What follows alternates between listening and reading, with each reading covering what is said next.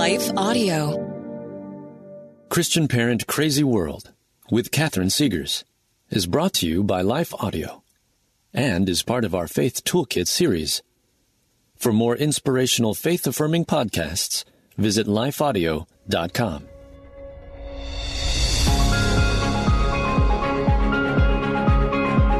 Welcome to Christian Parent Crazy World, the podcast that tackles tough topics to help you be a godly parent in an ungodly world. I am your host, Catherine Segars, and in today's episode, we will tackle this sobering question. How does a kid raised in a Christian home and in the church become a drag queen? Mm-hmm. Yeah. The gloves are off for this topic, moms and dads. We've all seen these stories. Many parents are living them. I know you've written me. Sometimes what we teach our kids doesn't stick. It doesn't become their own. They have outside influences that erode the foundation that us parents seek so diligently to build. And as we've said all along, mamas and papas, our kids can't live off of our faith forever. We cannot choose it for them, nor do we want to. We want them to embrace a relationship with Jesus themselves. And sometimes, despite our best efforts, our kids pick the hard path to the truth and to God. Today, I'm sharing with you a cautionary tale of a young man who was raised in the church in the Bible Belt, and he found himself choosing a very destructive path, finding his love and affirmation under layers of makeup and pounds of fake body parts. There are a lot of lessons that us parents can learn from his story. And don't worry, while today's tale is tragic, in the very next episode, you will hear how the same young man went from being a drag queen to being a minister of the gospel. I know, I know only God could write a story like that. It is amazing. That's the plan for this episode of Christian Parent Crazy World. So let's get started.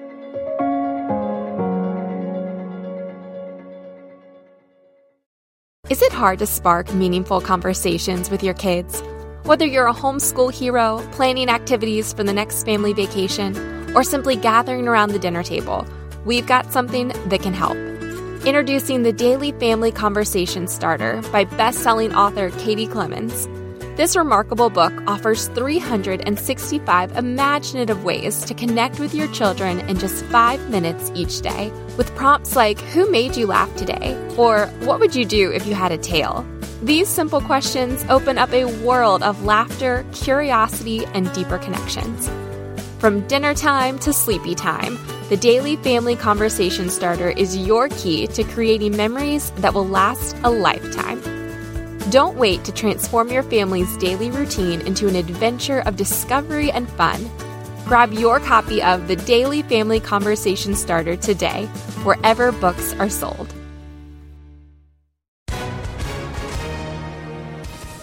Hi, everyone. If you've been injured in an accident that was not your fault, listen up. We have legal professionals standing by to answer your questions for free. Call now and find out if you have a case and how much it's potentially worth. Call 800 497 4410. I'm here with spokesman John Wolf. So, John, tell everyone listening who should call right now. Well, Maria, first off, thank you for having me here. It's always nice to answer the listeners' questions. Now, as far as who should call in, anyone who's been injured in an accident and think you deserve compensation, give us a call right now. 800 497 4410. You'll find out if you have a case and how much it's potentially worth. Thanks, John. You heard it, folks. Take advantage of this opportunity and call now. 800 497 4410. Advertisement sponsored by Legal Help Center may not be available in all states.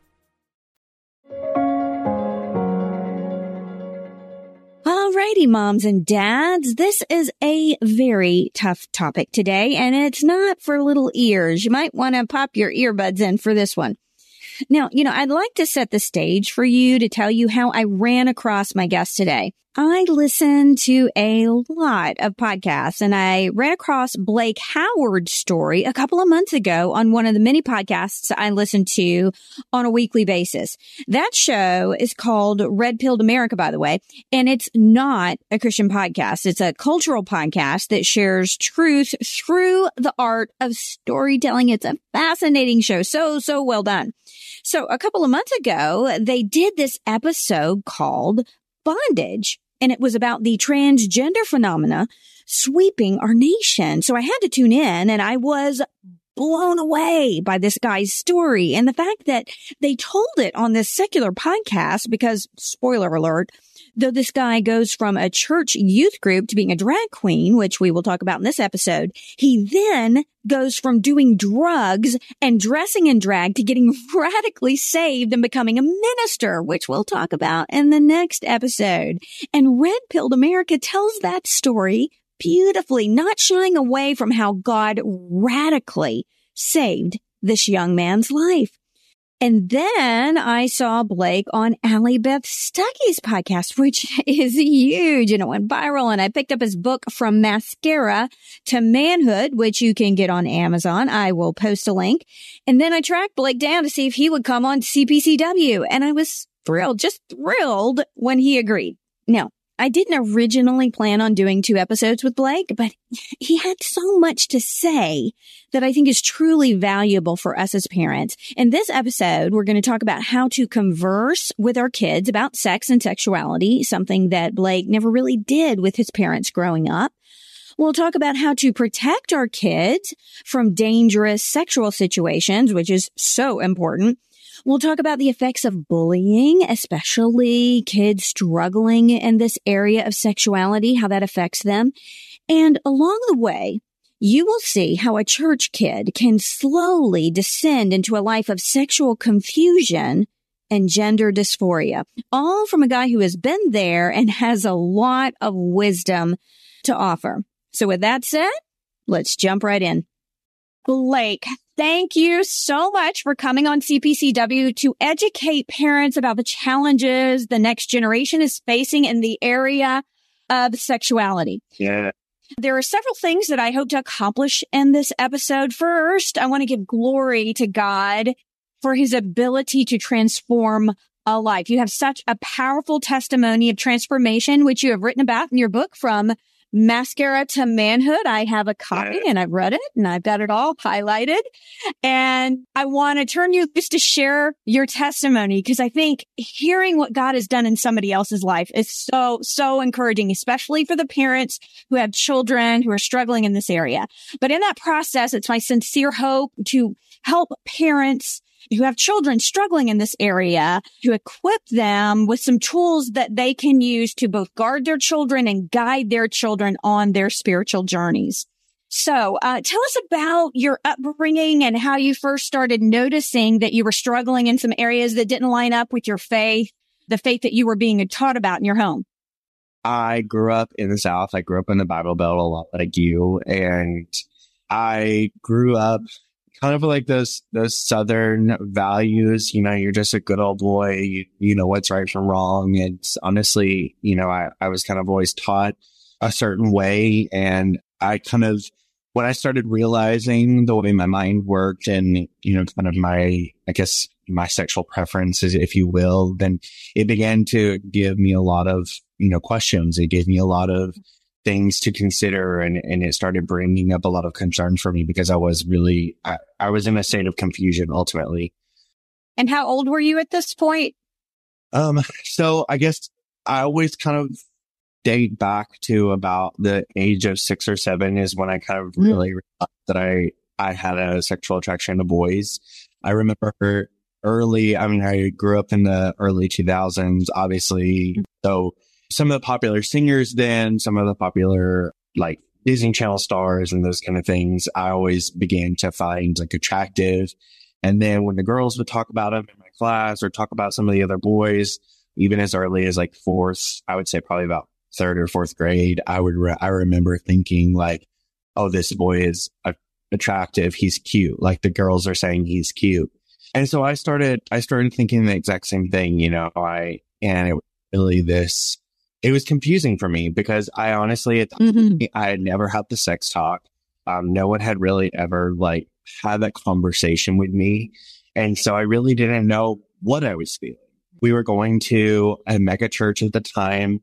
I was in kids ministry sometimes, but I honestly preferred to be with my mom in the big service. And I think even growing up, and I have nothing, uh, nothing against mega churches. I, I love, I love that particular ministry still. But I think if you are not rooted in your own relationship with the Lord, mm-hmm. you can eventually become very lost mm-hmm. in the overall, like just, just it being big and your number. Mm-hmm. I understand why people, you know, hate mega churches and that kind of thing, but ultimately it, it boils down to like, do you have a relationship with Jesus or not? Mm-hmm. And so that was kind of like where I was at. I was seven, six or seven years old. I realized that I liked boys. I was going to church and I just remember thinking like, I don't want to share these feelings with people because I feel like it's wrong. Right. You know, I've always grew up, you know, like believing that it was supposed to be a, a boy and a girl that get married. Mm-hmm. And so it was, that was kind of my thought process. And then as I continued growing up, at the age of seven, I was introduced to sex by another boy. Mm-hmm.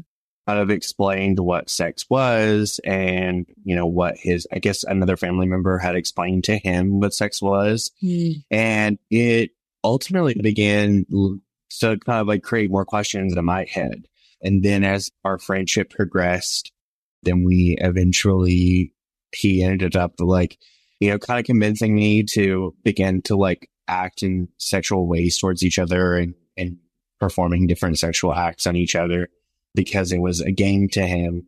And honestly, to this day, I really believe that he was probably in a little bit more of a molestation situation uh, because it, it now as an adult, now I realize what was happening to me. I can only imagine what was happening to him. Mm. And so he was trying things that I guess other people were trying with him on me. And then eventually it happened about two, I think it happened like two or three times.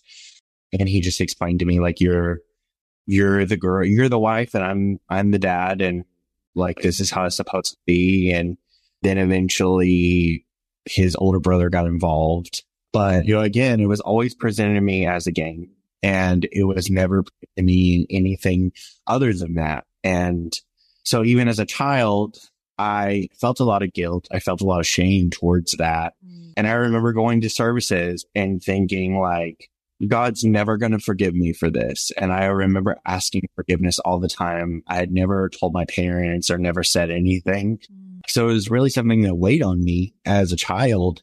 Oh. And I knew that there was something wrong and there was a lot of different thoughts and a lot of different things that were going through my head. But the, I never remember the one thing I I knew for certain is I can't, I can't tell my parents because I didn't want them to get mad. No. And so then again, like it, it began to pose more and more questions for myself about sexuality, what sex was, what was sex used for, and and just kind of started spiraling from there. Mm-hmm. You know, it's interesting. We did a four part series last year on sexuality here on CPCW, and I have a very good friend who's getting her doctorate in Christian counseling and specializing in sexuality, uh, named Erin Berry. We wrote a couple of articles. I'm going to link it in this, uh, in the show notes for this, but we just came out with our latest article on this.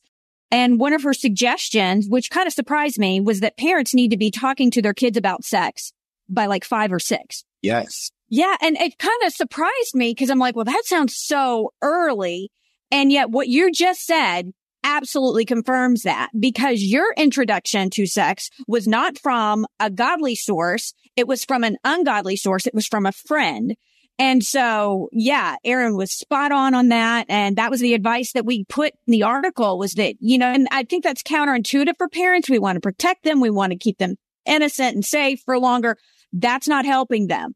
We need to have these conversations because somebody is and the parent wants to be the first one to have that conversation. So I'm glad, so glad you brought that up. Uh, was there anything that perhaps your parents could have done to prevent that sort of a situation with your friend? If they, I, you know, I'm looking to help parents guard and guide their children when they're very young. I, I think one of the first and foremost things, just like I said, having those conversations, right? Is it hard to spark meaningful conversations with your kids? Whether you're a homeschool hero, planning activities for the next family vacation, or simply gathering around the dinner table, we've got something that can help.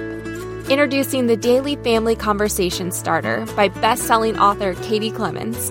This remarkable book offers 365 imaginative ways to connect with your children in just five minutes each day, with prompts like Who made you laugh today? or What would you do if you had a tail? These simple questions open up a world of laughter, curiosity, and deeper connections. From dinner time to sleepy time, the Daily Family Conversation Starter is your key to creating memories that will last a lifetime. Don't wait to transform your family's daily routine into an adventure of discovery and fun.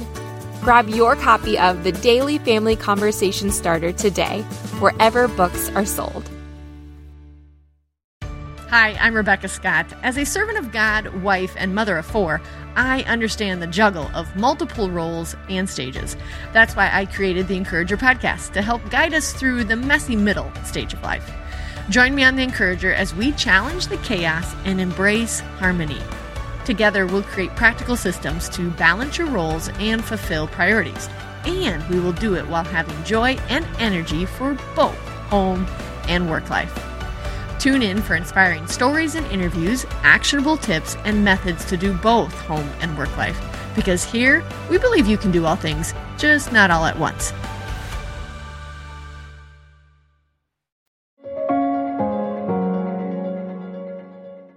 I think that's a, that's honestly the biggest way you can protect your children. I both me and my wife were molested at a young age, and so she was introduced to sex very early, and I was introduced to sex very early, and so I mean that's even one thing in our in our house. I I don't let we have a two year old, and I don't let her go out of town.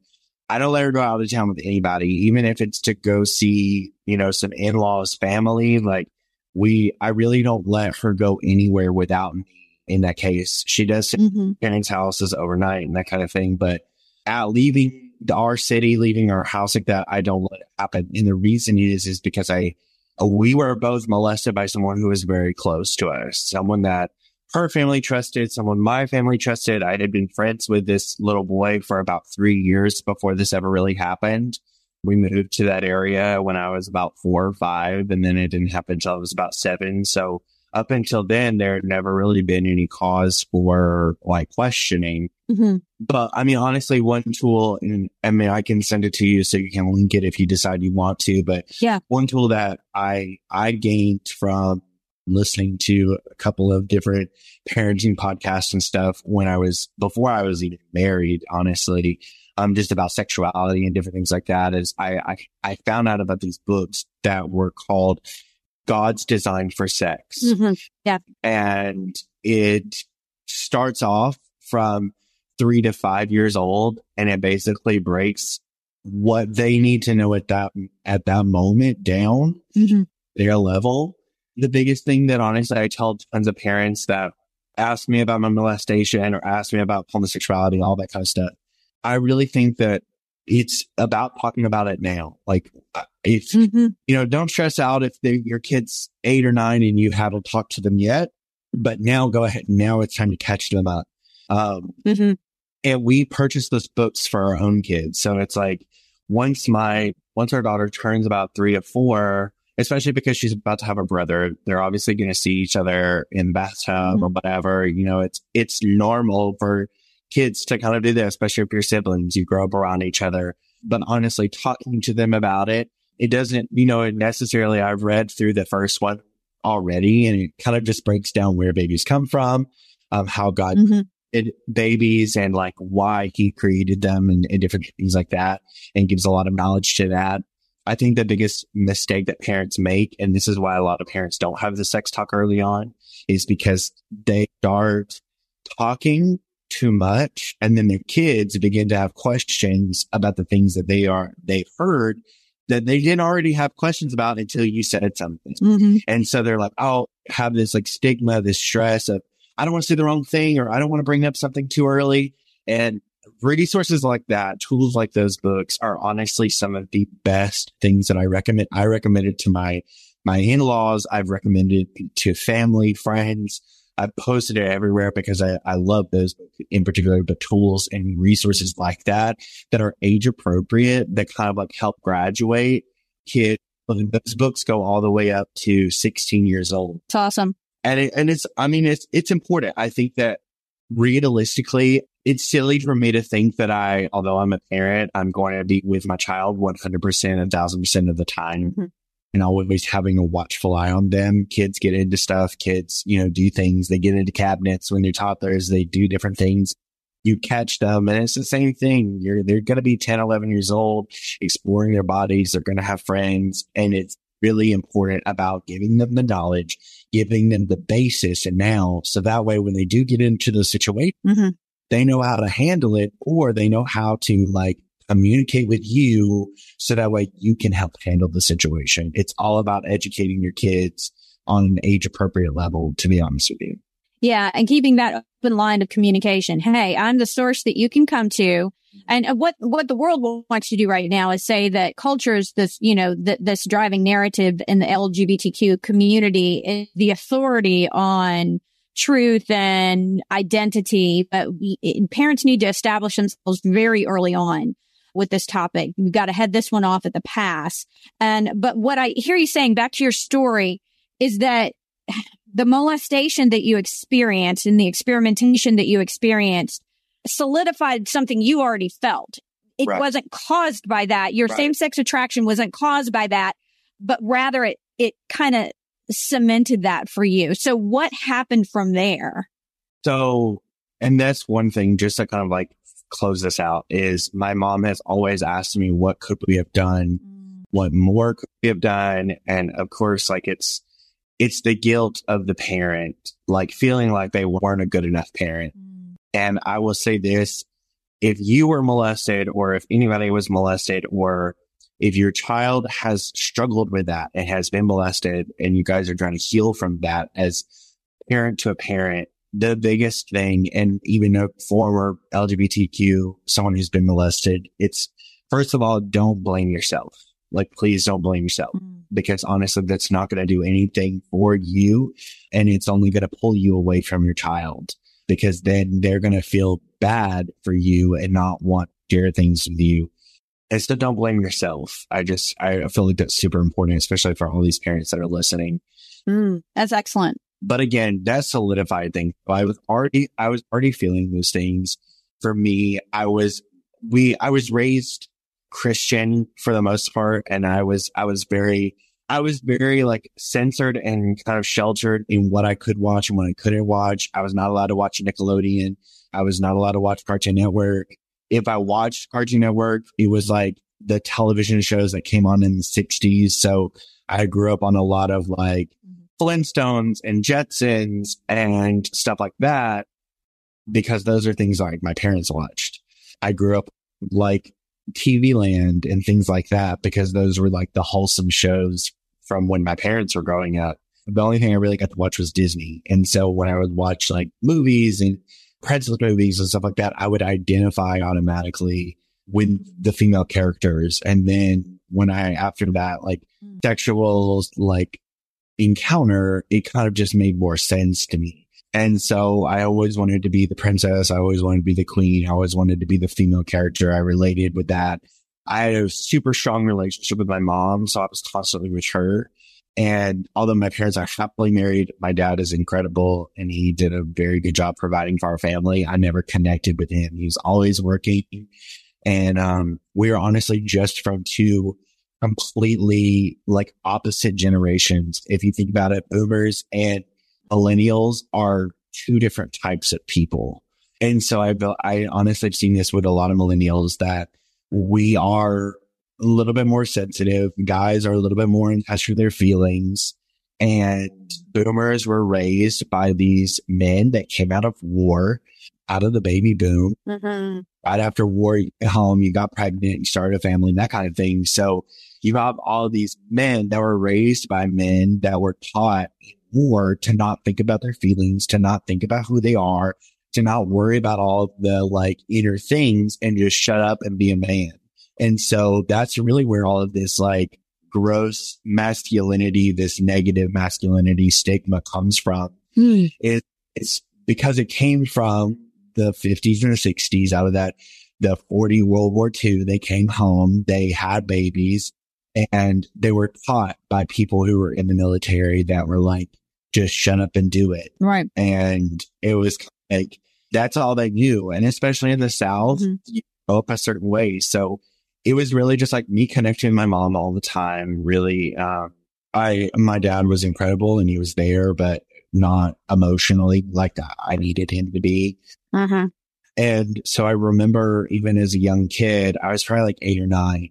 And mind you, like my molestation had already happened. And that was about the time that American Idol was like at its peak. That was back when like the judges are still the same and you had to like call on your, your phone, the 1-800 number and vote for your favorite person, like dot 17 billion times to try to get your, your favorite contestant as many votes as possible. I remember I, we, I'd been following this guy since he had auditioned and he was like in the top 10 or whatever. And he was my favorite performers on the show. And I was like, he's super cool. He's attractive. He's really cool hair.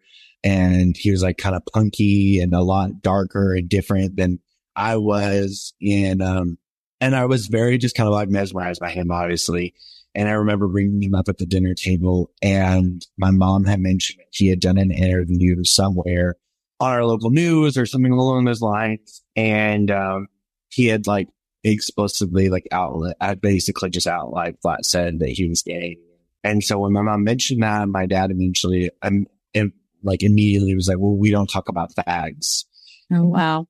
I, I've heard, yeah, of course, I hate that word personally. And, uh, but I've also done interviews where people have like written like a synopsis later and they've, the way they worded, they always make my dad sound like a villain, but he, Mhm. it's again, like it's that, it's that gross masculine stigma from the South and especially being a boomer. Like Mhm. it, it's not an excuse. It's just like the realities of the South. Unfortunately, it's the realities of that generation that was before the boomer. Mhm.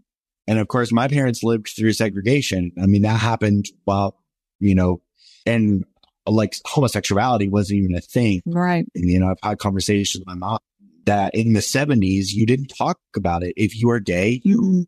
you were closeted and men who wanted to be with men, they did it behind closed doors and in the dark because they didn't want anybody to find out. Mhm. And so I think that that's wh- why we are seeing such a crazy like push on homosexuality now because even the older generations, like people are really, they're like, we've struggled this all this time. You know, we, we've had to hide behind closed doors and now it's free. We're open. Gay marriage is open, you know, all that kind of stuff. So it's like, that's why it's like a flood because the gates were closed for so long and there was just so much like so much built ready to just bust out. Mhm. And I definitely think that if you look at it, like a lot of the people that are pushing homosexuality in our media aren't even necessarily like younger forefront thinkers. They are older people that are close to their sixties, fifties or sixties that are pushing this agenda because they had to hide it for so long and they're doing it for revenge. Mhm. And so, you know, for me, I, I was okay. Well, we don't talk about it. Like, and that's why it was like really solidified in my head. We don't talk about it. I never tell my parents. Mhm. And it just made him very like, like, be quiet. Like, let's not talk about it. So, uh, growing through middle school, through high school, getting bullied, getting like, you know, Mhm. like pushed around and things like that. I, I had eventually started going to my mom about it because the school system really wasn't doing anything about it. I would go to counselors about the bullying. They would just bring up the bullying to the bullies and then tell them not to do it again. It would just make the bullying worse. There was no like being anonymous or anything like that. It was just like, like so and so told me you bullied him and now don't go bully so and so. Were they were they bullying you for your because they thought that you were gay Yeah. or And uh, I wasn't, I wasn't out of the closet or anything. So it was, right. I, I denied for a very long time to be Mm-hmm. like dead honest. So it was, I was trying to like convince everybody I wasn't, you know, but I, at the same time, I was a musical theater person. I loved Mm-hmm. it. I love high school musical, like all the things that all the 13, 14 year old girls loved. I love too. So me dressing in super bright colors, super preppy and that kind of thing.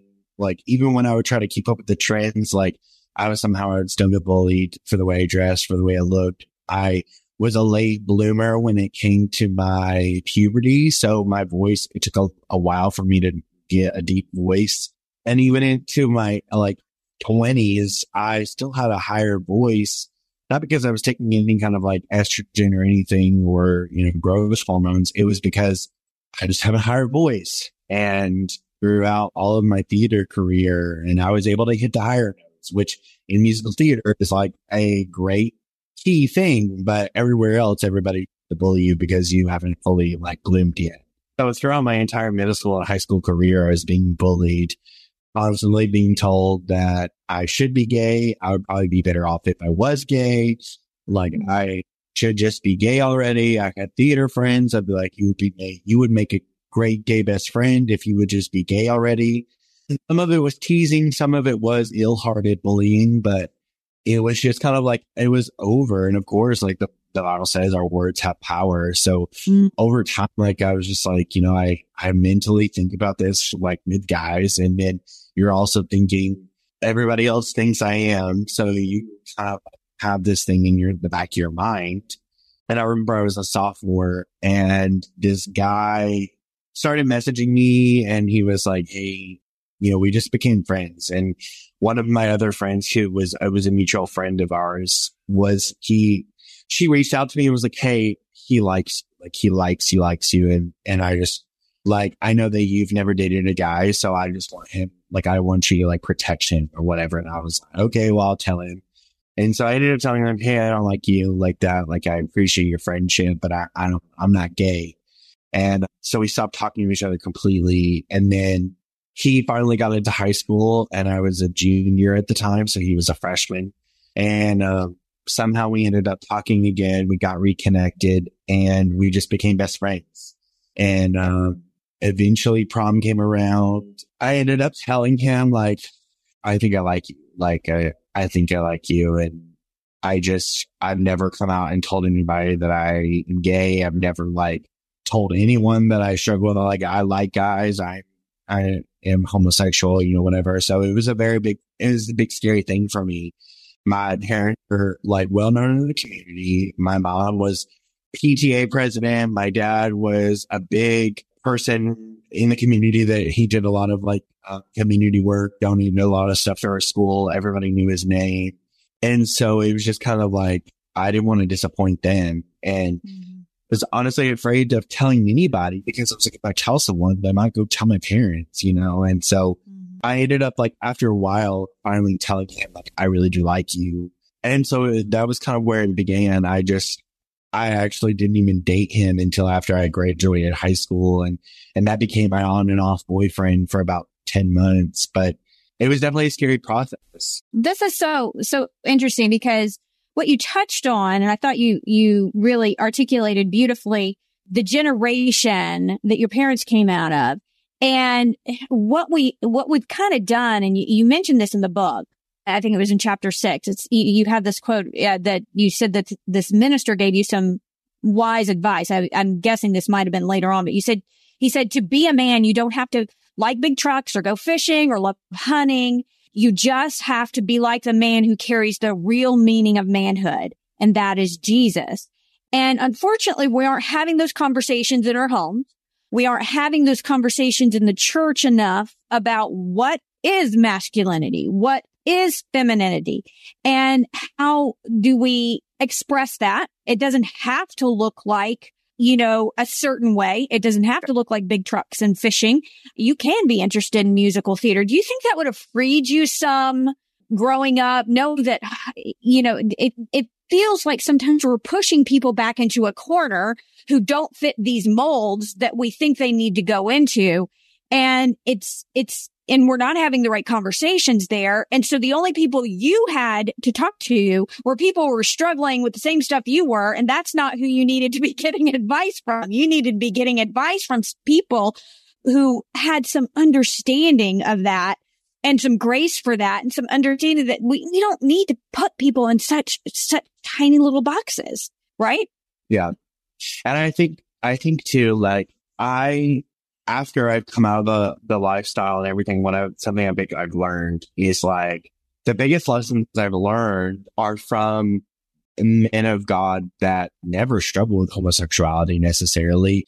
They just were living this day to day lifestyle of manhood in the kingdom of God. Mm-hmm.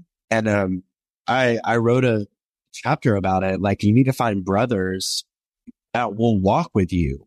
I think men just honestly have never been taught that it's okay to be emotional, that it's okay to be like okay with your emotions, you know. And I, you know, we just found out we're having a boy and I'm stoked to have a boy. Like I'm, I hope he loves baseball. Like I hope he loves musical theater, whatever it is. You know, I want him to, to do what he feels called to do and whatever that looks like. But I think that we have such a huge group of men that were raised by boomers or especially like people that are in their 30s or 40s. They are, their parents are most likely boomers. And, um, so they're the ones that are parents right now. And, mm-hmm. you know, my generation is just becoming parents, the millennials. And so I think that we're in a place where, you know, it's okay to like have emotion. It's okay. I think it's super important to tell your boys like, it's okay to cry. Like it's okay to have a moment. It's okay to like, but like, let's get back up. Let's pray about it. Let's shake it off and let's like, let's keep going. Let's trust the Lord that he's going to take care of it. That's what some of the guys were just teaching me when I was going through my transition from being a drag queen to being a man of God was like letting go. I, of course, I had a lot of like physical things I had to let go of, but it was just this mental thing of you don't because I, I've got some really stupid advice. I'll be like bluntly honest. Like I've gotten advice where people are like, you need to go, you need to go watch a football game. And I was kind of like, mm. there's a lot of gay guys in football or in sports. So like, you can't tell me to go watch a sport that's going to make me straight. Oh, wow. That's excellent. So you're, you graduated from high school and you're starting to embrace that. But when did you first start to experience cross dressing and doing drag? So I was really introduced to that. Of course, I was in theater and, you know, that mm-hmm. kind of thing. Like a normal thing for guys to play women's roles if it was necessary. Right. They did it all the time in Shakespeare back in the day. All of the Shakespearean actors dressed, played the women. So I, I wanted to play different roles. I was like, I was super excited. So my senior show ended up being Hairspray. And I knew that I wanted from the get go, I wanted the mom character that, that has played by man for generations. And right. John Travolta in the movie and, and even, uh, different character, different, different, uh, drag queens in the past. But mm-hmm. I wanted to play the character. I wanted to end my senior year as a theater kid, like with a bang. And I knew that that was going to do it. Like that was going to be the role that was going to hit all roles. And so I bought a pair of dance heels and I practiced. I performed like a female song for my audition and killed it. And then I did my dance audition in the heels with the intention, like I was gonna, they didn't even do callbacks for the role because they immediately just cast. Me. So it was like, it was something I had put my, my eyes on. And so then I get to performance day. I put on the wig, I put on the bodysuit and, um, and when I looked in the mirror, I was like, I, I don't even, I didn't even feel like myself. Like I felt like, of course, at theater, you step into someone else's shoes for a short period of time. But this was the first time that I was like, this is a whole nother person right here. Like this is not me. And so, um, I just kind of like, I went with it. And then we, we get to production and we get to show week. And at the end of every performance, parents, I got standing ovations. People were like losing their mind. You know, you know how that it feels amazing when you killed it and you know you killed it.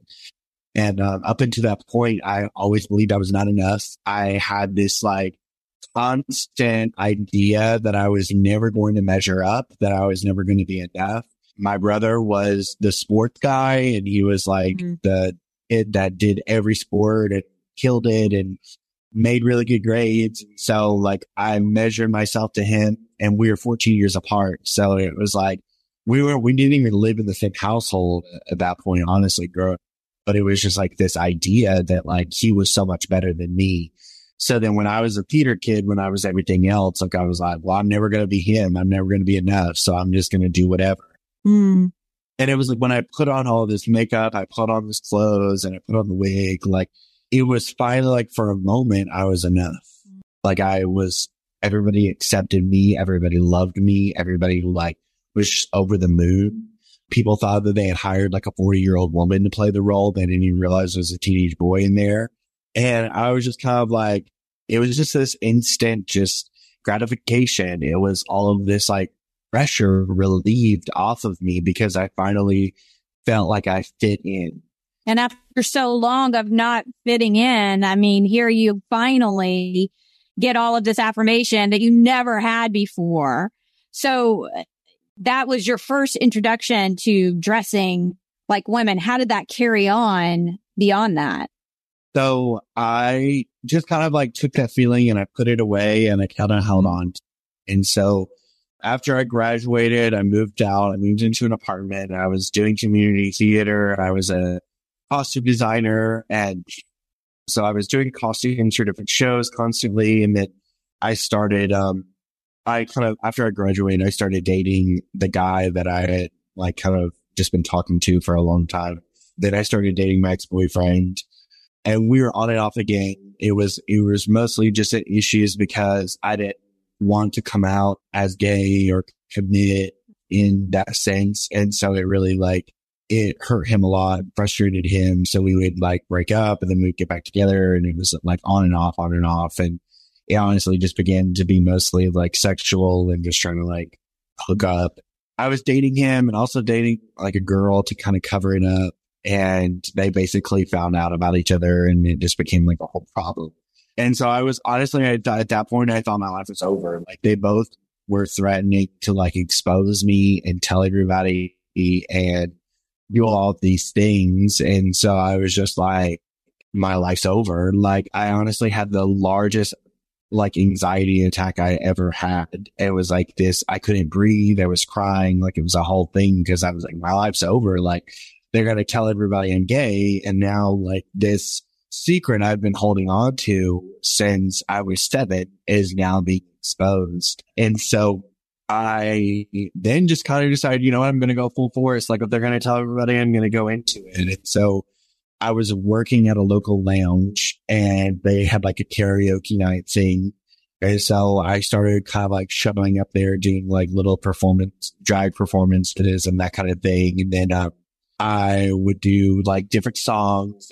And then I told one of my friends, I was like, what if I was just like a drag queen? Like I was like, that'd be crazy. And I started thinking up like ideas and names and stuff like that. And I was like, okay, cool. And I remembered all that instant gratification in the background of my head. That might be an option for me. And so I kind of put it on the back burner. And then I remember a theater mom reached out to me and was like, Hey, I have a drag queen opening and I need filled. We're doing like a, a breast cancer drag show or a drag race at this field. And we want like every, I guess like every school or every company that was a part of the fundraiser needed to have a drag queen representative, representative to be in the drag show. And so what we did was she was like, Hey, like, you want to do it? And I was like, sure, like I'm down.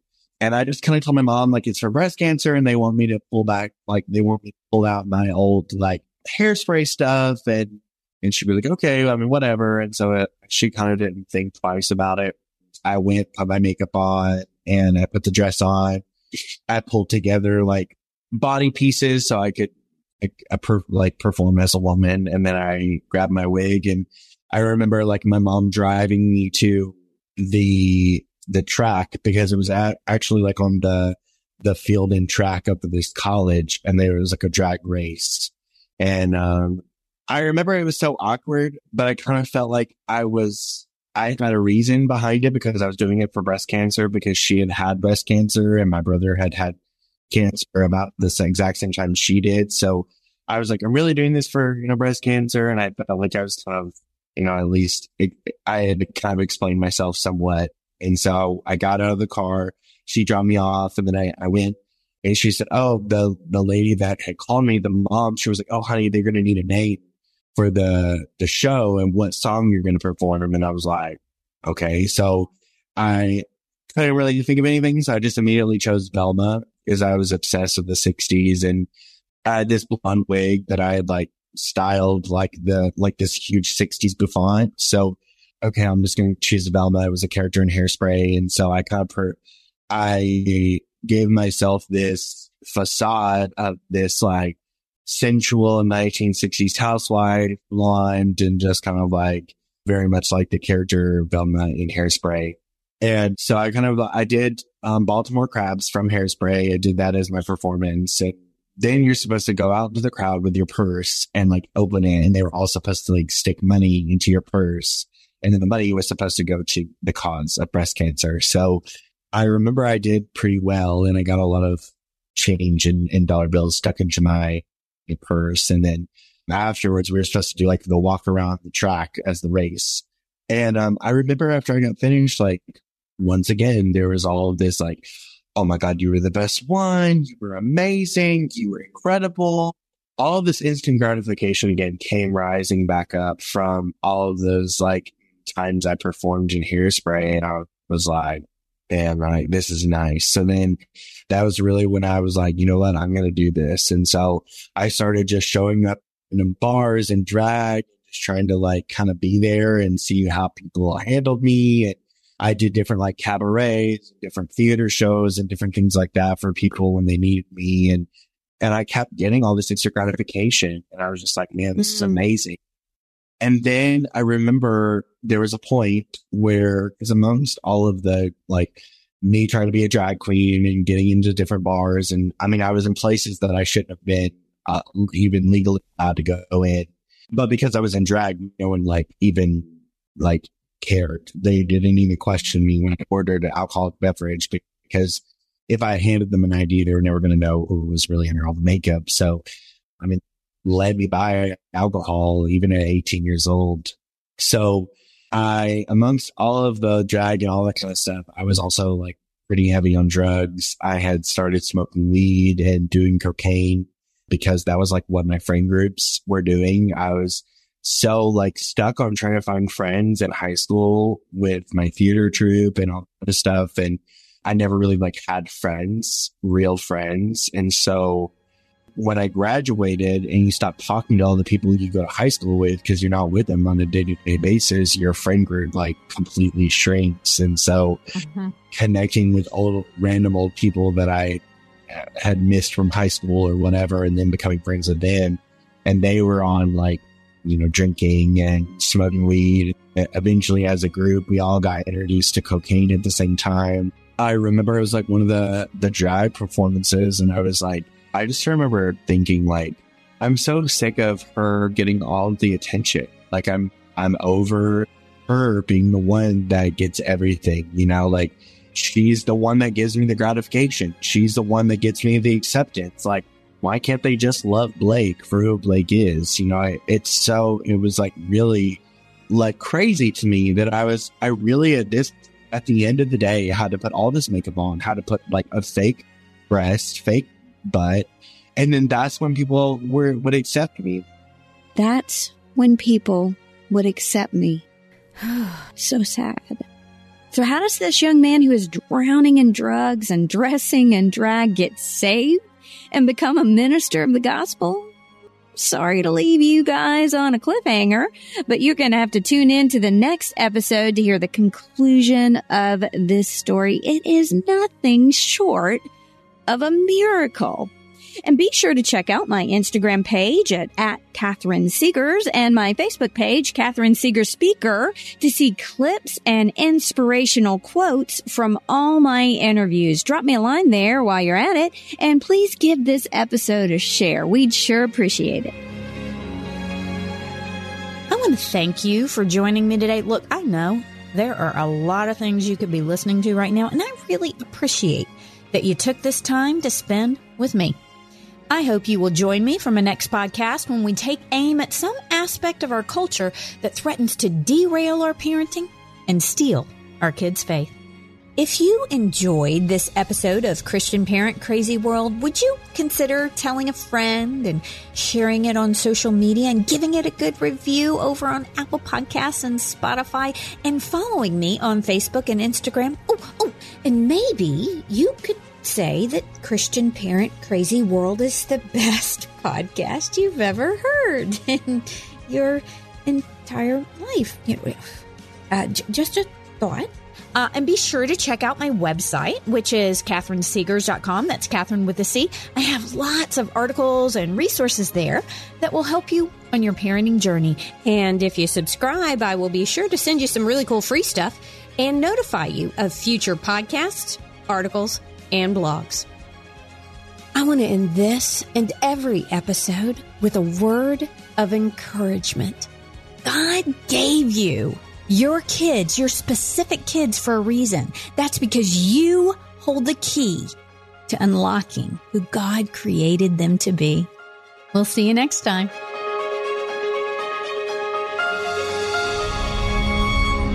Christian Parent Crazy World is a production of Life Audio and Salem Media.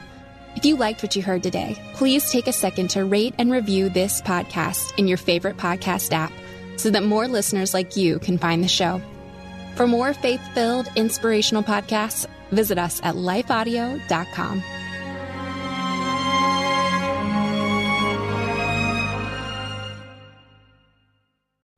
Hey, friend, I'm Brooke McGlothlin, host of the Everyday Prayers Podcast, a ministry of million praying moms. And I'm here to invite you to partner with God for the hearts of your children on the daily. Our goal at Everyday Prayers is to help moms understand and pray God's Word. Join us each weekday as we share insights from God's Word for today's Christian mom. Tune in to the Everyday Prayers Podcast in your favorite app or by visiting lifeaudio.com.